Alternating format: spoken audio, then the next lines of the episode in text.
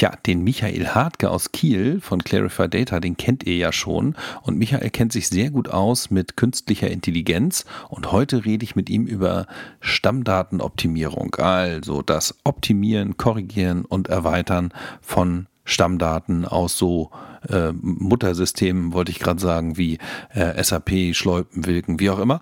Ähm, ja, hört mal rein, wie aufwendig ist das, was bringt das eigentlich und warum sollte man das tun? Ähm, hier kommen die Antworten.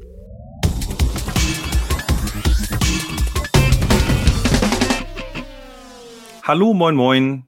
Matthias Mett hier von den Digitalen Stadtwerken und natürlich wieder bei mir, wie schon ein paar Mal, Michael Hartke aus Kiel. Heute also heute erstmal Hallo. Hallo Michael.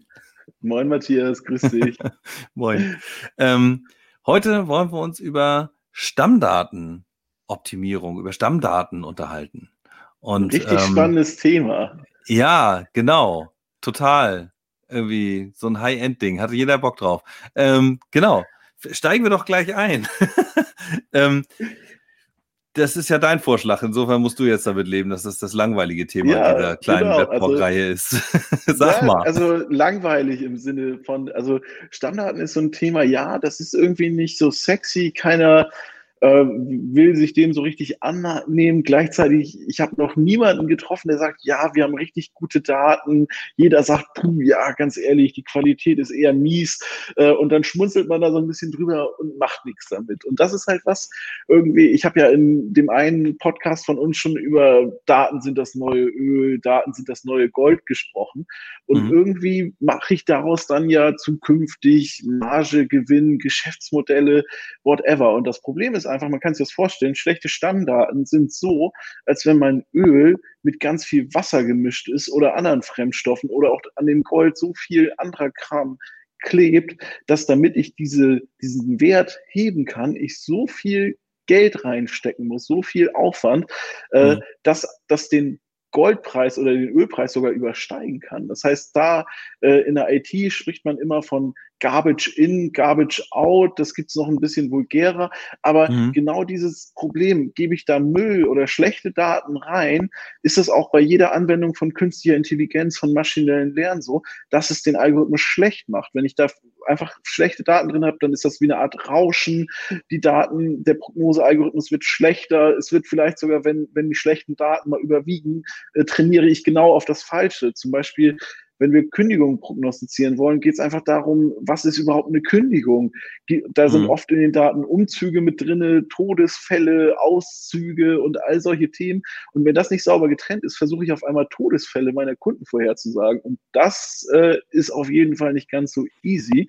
Und mhm. gleichzeitig habe ich aber auch operative Probleme irgendwie. Wenn meine Stammdaten schlecht sind, habe ich Postrückläufer, irgendwelche Prozesse laufen nicht sauber durch, weil da falsche Daten eingetragen sind. Ich habe sogenannte Aufstörungen, das heißt, ein Kunde beschwert sich, weil er die falsche Anrede hat, weil er den falschen Vornamen hat. Mhm. Ähm, und es ist sogar auch so, dass eigentlich im Kontext von, von der Datenschutzgrundverordnung äh, von dem Unternehmen eine, eine Datenoptimierungsstrategie gefordert wird. Das ist was, das ja ist bei vielen, glaube ich, einfach nur eine, eine, Seite Papier, wo geschrieben wird, wir nehmen das Thema ernst und wir wollen die optimieren und fertig. Mhm. Ähm, aber es ist eben ein wichtiges Thema. Ja, okay.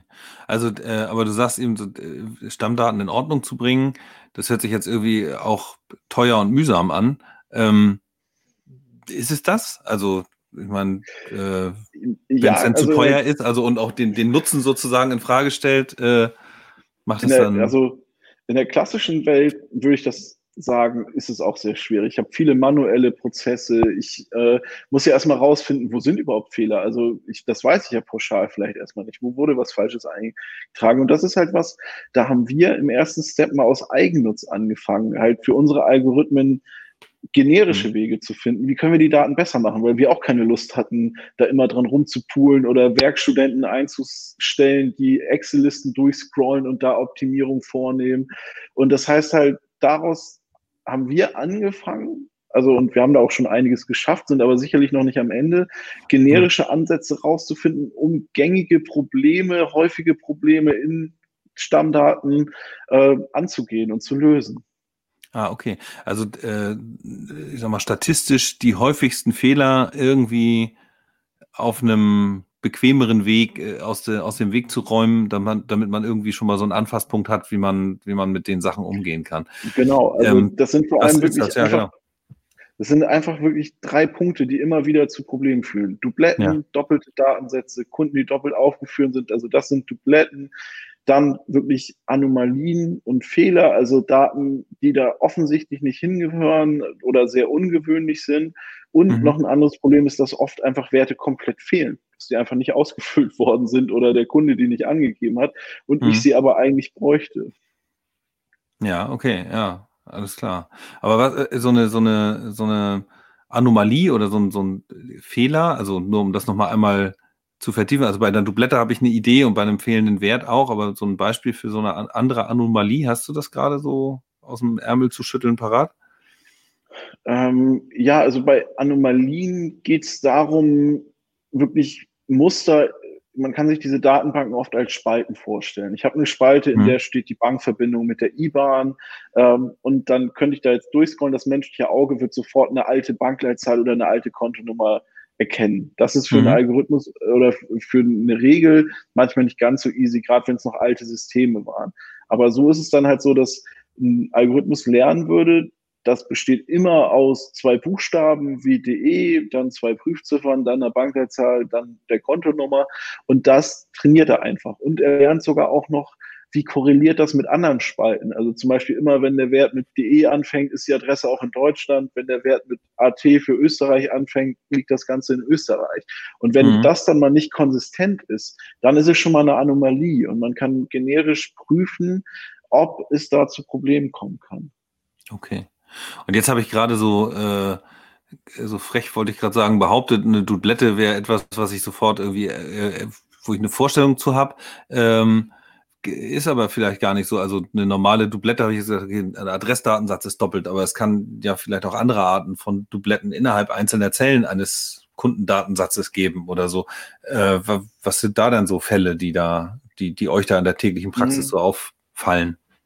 Also in Bezug auf Dubletten ist so unsere Standardherausforderung, und das ist wirklich bei vielen Energieversorgern der Fall, hm. ähm, dass ein Kunde wird zum Beispiel Stromkunde bei Einzug meldet sich an, ähm, dann fällt ihm auf, ach, ich habe ja noch einen Gasvertrag, ich weiß, Gas ist teuer, ich will direkt einen Sondervertrag abschließen. Ruft an und sagt, moin, ich hätte gern einen Gasvertrag. Dann wird ein neuer Kunde angelegt. In SAP ist das ein neuer Geschäftspartner. Normalerweise würde an den Geschäftspartner ein neues Vertragskonto angehängt werden, aber stattdessen wird ein neuer Kunde angelegt.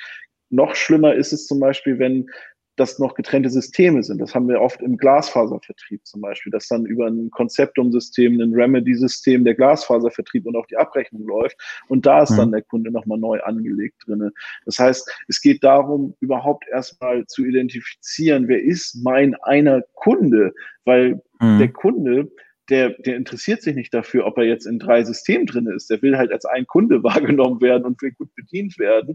Und mhm. dementsprechend ist das halt wirklich so dass das ist so die Standardherausforderung. Und da ist immer noch das Thema, gerade in Zeiten, wo die Kunden sich oft online selber abschließen. Da sind dann Tippfehler drin. Ich habe leichtere Abweichungen. Und da mhm. ist halt so, dass in der klassischen Welt wird dann ähm, so ein 1 zu 1 Matching gemacht. Der Vorname muss übereinstimmen, der Nachname, das Geburtsdatum, die Bankverbindung, die Telefonnummer oder so. Und das muss alles passen, damit, mhm. äh, damit ich dann halt äh, überhaupt so eine Dublette erkenne und der Kunde dann harmonisiert wird. Und das ist halt ja eine große Herausforderung, um so einen Kunden ganzheitlich abzubilden, weil dann beschwert er sich, der erste, der erste Punkt, der aufpoppt, ist der Stromvertrag. Man denkt, puh, ach, ganz ehrlich, das ist ein kleiner Verbraucher. Ähm, der kriegt jetzt einen minimalen Bonus oder auch gar nichts. Hm. Dann kündigt er und der hängt dann noch irgendwie einen äh, Gasvertrag, einen Handyvertrag, eine Zeitschrift mit hinter was auch immer. Also es gibt ja diverse Konstellationen von Produkten mittlerweile. Ähm, hm. und dem hätte ich halt entgegenkommen können, wenn ich einfach ein Bild vom Kunden gehabt hätte. Hm, ganz klar. Das heißt also, Maßnahmen können auch voll, vollkommen schief laufen letzten Endes, wenn, wenn ja. solche Dinge, also das heißt auch zum Beispiel, Budget geht in die Hose. Eines der Standardbeispiele ist, ich kann ja, klar, Gas kann ich nur cross-sellen, wenn der Kunde, wenn da auch Gas verfügbar ist und der auch mhm. in seinem Objekt irgendwie einen Gasanschluss hat, zum, im leichtesten Fall. Ja. Aber ich kann ja zumindest jedem Gaskunden Strom cross-sellen. Und das ist wirklich was, was relativ häufig passiert, dass mhm. man versucht, den Gaskunden Strom zu verkaufen und in Wirklichkeit hat er das schon. Und mit Pech ist er davon dann auch irgendwann massiv genervt. Also das ist wirklich ein reales Problem. Ja, okay, da muss man dann überlegen, wo der, wo der größere Schade entsteht, Schaden entsteht durch das verplemperte Budget oder aber durch den äh, frustrierten oder genervten Kunden, der dann am Ende genau. übrig bleibt. Ja. Ja. Und was kann ich, äh, also, oder ja, wie, wie geht ihr denn jetzt vor? Also man kann sich natürlich herscharen von irgendwelchen äh, äh, Studenten holen, wollte ich gerade sagen, die, die das alles irgendwie ja. manuell mit Menschenauge irgendwie äh, gerade ziehen, aber das ist ja bei Datensätzen, weiß ich nicht, was haben wir denn da, 10, 20.000 Adressen oder mehr, also wahrscheinlich bis hoch mhm. zu mehreren hunderttausend. Ähm, was sind denn da so probate Mittel, das äh, in, die, in die richtige Reihe zu kriegen wieder? Ja, also der erste Schritt ist hier noch nicht unbedingt gleich mit KI draufzuhauen, sondern mhm. erstmal Regelwerke für ein Mapping zu erlegen, weil natürlich jeder Kunde, der eins zu eins passt, das machen wir gerne, eine Logik drin zu haben. Da sind Lastprofile von Einfamilienhäusern und die sind an einer Adresse angemeldet. Da habe ich schon mal eine, kann ich schon mal vormappen, sage ich mal, also die Kunden schon mal näherungsweise zusammenzuführen. Und was wir dann da draufsetzen, ist Fuzzy Matching, also verschwommenes, loses Verbinden. Das ist so ein mhm. kleiner Paradigmenwechsel. In der klassischen Informatik brauchte ich immer diese eins zu eins Übereinstimmung. Hier habe ich einfach eine etwas losere Sicht. Also das ist dann ein bisschen an, feiner ausgedrückt die propapillistische Sichtweise. Also ich gehe einfach davon Geil. aus, dass eine gewisse prozentuale Übereinstimmung ausreicht, um die Person zusammenzuführen. Also dass ich einfach sage, ich habe äh, eine Übereinstimmung von 90 Prozent, 95, 99 Prozent in den Datensätzen. Da ist zwar ein Tippfehler drin, da ist eine Zahl, da ist ein Zahlendreher in der IBAN drin, mhm. aber mhm. der Datensatz stimmt zu 99 Prozent überein. Also packe ich die zusammen.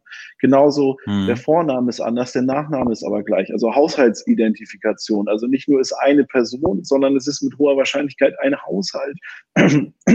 ist dabei dann gleichzeitig auch das Ziel. Wobei man mhm. da auch sagen muss, ich muss einmal ein kleines Stück trinken, Entschuldigung. Ja, ja kein Problem. Ich, ich amüsiere mich immer noch über Fuzzy Matching und probabilistisch. Das ist geil. Das werde ich nachher genau. äh, nochmal Ja, feiern. aber das ist, ist der große Paradigmenwechsel auch von Machine Learning ja. und KI, dass ich eben in einer Welt bin, wo ich nicht mehr 100 Prozent brauche wie es auch ja in der realen Welt ist. Ich habe ja selten hundertprozentige Sicherheit. Mhm. Ähm, dementsprechend kann ich da halt sagen, okay, 99 Prozent, 95 Prozent reichen mir nicht unbedingt, also was in den seltensten Fällen würden wir sagen, dass man automatisiert zum Beispiel jetzt die Geschäftspartner sofort zusammenlegt. Das ist einfach ja. ein Problem, zum Beispiel, wenn Michael Hartke Junior und Michael Hartke Senior im gleichen Objekt liegen, Senior mhm. verstirbt, auf den Junior wurden die Schulden gebucht. Das ist nicht ganz so easy, dann nachher auch was, was, was, was da sozusagen dann ähm, passieren kann.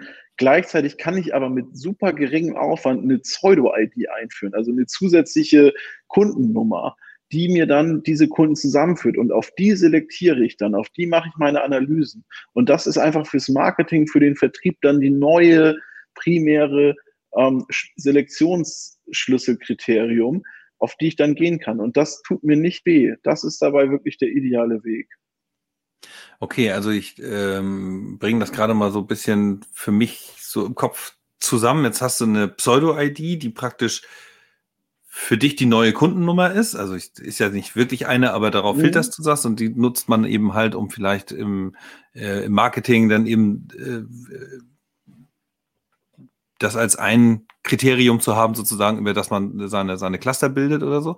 Ähm, das bedeutet auch, dass ich nicht sofort in meinen eigentlichen Stammdaten direkt eine Änderung in meinem Heimatsystem irgendwie machen muss. Ja? Genau. Also, weil häufig habe ich ja dann gleich irgendwie ein riesen SAP-Thema an der Backe, äh, von genau. dem ich genau, vielleicht auch gar nicht weiß, will ich, will ich das haben oder reißt mir das vielleicht sogar noch auch in der, in der Durchführung Zeitfenster äh, ein, die ich, ja, die ich anders geplant hatte, sozusagen. Ja, genau. Mhm. Okay. Und äh, also das, jetzt haben wir den Kunden als, als Ganzes und du hast jetzt oben drüber diese ähm, äh, neue ID. Ähm, da drin stecken doch aber immer noch Anomalien und Fehler in den Datensätzen, die darunter sich abgebildet haben. Wie genau, und das um? ist das, wo ich eben halt schon so ein bisschen das mit dem IBAN-Beispiel gesagt habe. Das hm. nennen wir dann Cross- und Infield-Analysen. Also Infield-Analysen ja. sind, ich trainiere die Muster von Spalten und erkenne dann schon mal Unterschiede. Wenn zum Beispiel Vor Nachnamen sehen anders aus als Vornamen, da sind dann Muster hm. trainiert. Ähm, genauso auch äh, dass wie diese zusammenspielen miteinander, da ist zum Beispiel auch was, nicht jede Anomalie ist ein Fehler. Wir hatten das schon in, in hm. Projekten, dass wir zum Beispiel Anreden auch durch diese Namenslogik validiert haben. Und dann gab es halt sehr viele männliche Renés im Datensatz und es gab aber auch weibliche Renés im Datensatz. Und dann sagt er erstmal, das ist eine Anomalie, die Anrede müsste männlich sein. Dabei ist jetzt René ein Name, der kann sowohl männlich als auch weiblich sein. Natürlich offiziell immer noch mit dem zweiten Namen hinten dran, aber den gibt man ja nicht immer an, wenn man nicht anmeldet.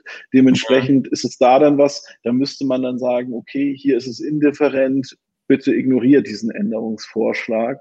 Äh, und dann trainiert so ein Algorithmus auch, okay, René kann beides sein. Hm.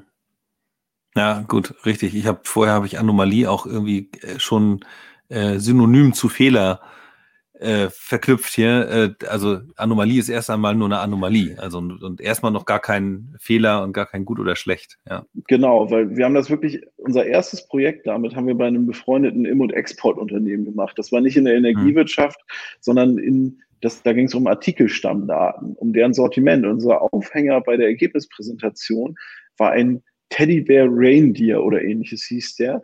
Ähm, der mhm. war 1,60 Meter groß, 25 Kilo schwer, hat ein paar hundert Euro gekostet. Und sonst war das halt ein Schreibwaren. Lieferant. Also die hatten sonst so Stifte, Blöcke, also alles war klein und leicht und auch günstig sozusagen. Und das mhm. war eine mhm. mega, hatte die höchste Fehlerwahrscheinlichkeit oder Anomaliewahrscheinlichkeit. Hatten wir jetzt Aufhänger und haben halt gesagt, das hat wahrscheinlich der Azubi aus Spaß mal angelegt. Ähm, in dem Moment steht der IT-Leiter auf und sagt, nee, das Produkt kenne ich sogar. Äh, steht auf, holt das aus dem Lager und dann ist das so ein riesiger Teddybär, den ich noch nie gesehen habe. Und der steht am Flughafen in Hamburg und hält so kleine Teddys und wenn man dann Frequent Traveler ist, dann bekommt man von Heinemann so einen ah, Kleinbären. Okay. Und den beschaffen die, weil das irgendwie ein Freund vom Inhaber ist oder ähnliches. Und ja, die sagen auch, das passt nicht zum Sortiment, ist schon okay, dass der Algorithmus sagt, das passt nicht. Aber wir haben dieses, äh, wir haben dieses Produkt, das wir beschaffen, also wollen wir es auch im Datenstamm behalten. Das heißt, nicht jede Anomalie ist ein Fehler und das muss man sich mhm. dann einfach anschauen. Okay, aber wenn, also irgendwann, früher oder später geht es ja dann daran, dass ich jetzt, äh, wenn ich die ganzen Matchings und äh, Angleichungen oder, oder Korrekturen gemacht habe, dann äh, will ich ja zurück äh, spielen und äh, sozusagen das auch in meinem eigenen, in dem ERP oder CRM-System äh, die korrigierten Daten haben. Wie, wie macht ihr das? Oder gibt es da dann irgendwie verschiedene Wege, wie man das auf die Kette kriegt? Ja, also da gibt es mhm. verschiedenste Wege. Das Eleganteste ist natürlich eine Vollintegration, dass man das in das ERP-System, in das Abrechnungssystem mit reinhängt. Das ist meistens aber gar nicht so einfach. Da geht es dann um Revisionssicherheit. Bestimmte Änderungen dürfen nur von menschlichen Usern gemacht werden. Das heißt, mhm. da muss man sich das dann wirklich nach Projektlage anschauen. Ob das wirklich eine Änderungs- und Vorschlagsliste ist, die dann von einem Menschen bearbeitet wird, oder ob es an der Stelle zum Beispiel auch äh, dann noch äh, ein RPA ist, der die Änderung durchführt und ähnliches. Das heißt, da ähm, ja, muss man sich das immer noch so ein bisschen im Detail anschauen. Unser, unsere Vision ist es, Plugins, Extensions für solche Systeme zu entwickeln, aber das mhm. ist noch ein bisschen weiterer Weg. Ja, okay. Und wenn mir Daten fehlen, um, ja, gut, okay, da sind wir jetzt nicht bei dem Matching, aber wenn ich so, so Lücken habe, dann haben wir eben das Thema, ähm, wo kommt, wo kommt da was her? Also genau, also das, das, hatte ich ja vorhin so als, als dritten Fall genannt, dass Daten einfach fehlen. Mhm. Und das ist halt was, das nennen wir dann bei uns Missing Data Imputation, also das Einsetzen von Fehlwerten. Und da kann ich halt, ja, es gibt zum Beispiel, wenn das einfach ein Zahlenwert ist, kann ich ganz simpel erstmal rangehen und zum Beispiel den Mittelwert annehmen. Nehmen wir mal das Beispiel, den Jahresverbrauch einer Person. Da könnte ich jetzt einfach mhm. sagen, ich ziehe über alle Kunden den Mittelwert. Das wäre so die simpelste Form. Oder ich fange an, das Ganze ein bisschen komplexer zu bauen, dass ich halt wirklich sage, entsprechend des Objektes, vielleicht des Vorverbrauchs auf diesem Objekt, ähm, versuche ich was zu trainieren oder auch anhand der Stammdaten der Person versuche ich das Ganze zu trainieren. Und, und ähm, ich hatte ja auch zum Beispiel schon in, in unserem letzten Gespräch das Beispiel des Age Predictors gebracht, wo wir anhand ja. des Vornamens des Mail-Providers, hat er eine Faxnummer, hat er nur eine Mobilfunknummer, schon mal versuchen, das Alter zu schätzen. Und das ist wirklich vielseitig einsetzbar. Da, so kann ich zum Beispiel auch Wartungsintervalle von Maschinen schätzen, wenn das nicht vollständig gepflegt ist und ich aber viele ähnliche Maschinen drin habe. Das heißt, die, das ist einfach ähm, ja ein cooler Fall, gerade dieses Thema Geburtsdatum äh, mhm. oder Geburtsdatum. Jetzt habe ich mir äh, Geburtsdatum würde ich nicht unbedingt sagen, das, das Alter und den Lebensabschnitt können wir vorhersagen, zum Beispiel in dem Beispiel. Also ich würde jetzt nicht danach Geburtstagskarten verschicken, Mhm. Aber ich kann äh, sagen, wie alt ist eine Person, steht die Familiengründung noch bevor, ist die Familiengründung wahrscheinlich schon abgeschlossen und ähnliches. Und das ist einfach was, das baue ich mir dann einfach. Und das ist dann schon ganz cool, wenn ich mir da einfach neue Selektionskriterien, neue Erkenntnisse einfach aus bestehenden Daten gebaut habe. Mhm. Und da die Daten eh vorhanden sind, habe ich auch irgendwie gar kein DSGVO-Thema, oder? Nee, bei diesem Thema Missing Data Imputation habe ich das nicht. Also das ist hm. einfach, äh, ich nutze halt bestehende Daten, ich nutze das ja auch nur in begrenzten Umfang und dementsprechend, ja, hm. ist das einfach eine coole Möglichkeit, sich selber die Daten zu bauen, die man braucht. Hm.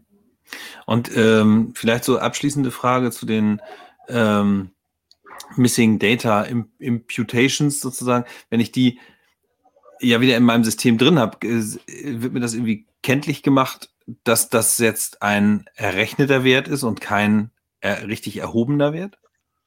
Ja, also in den Projekten haben wir das in der Regel als Fall. Also entweder so, dass wirklich einfach eine zusätzliche Spalte in der Datenbank hinzugeführt wird. Also dann sehe ich in meinem Abrechnungssystem angegebenes Alter und geschätztes Alter zum Beispiel äh, mhm. äh, aufgeführt.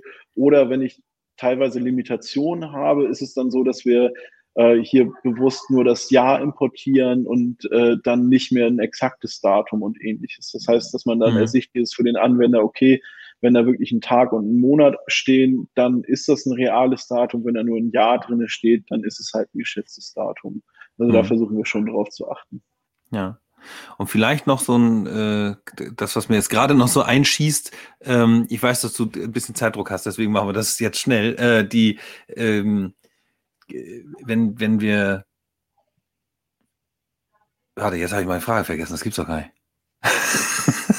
Egal, aber vielleicht gibt es ja Fragen, die jetzt äh, von außen noch kommen und in den Kommentaren und elegant äh, gerettet damit. ja, gut, okay. Aber die, die war wirklich gerade komplett weg. Egal. Ähm, ich glaube, dann haben wir es.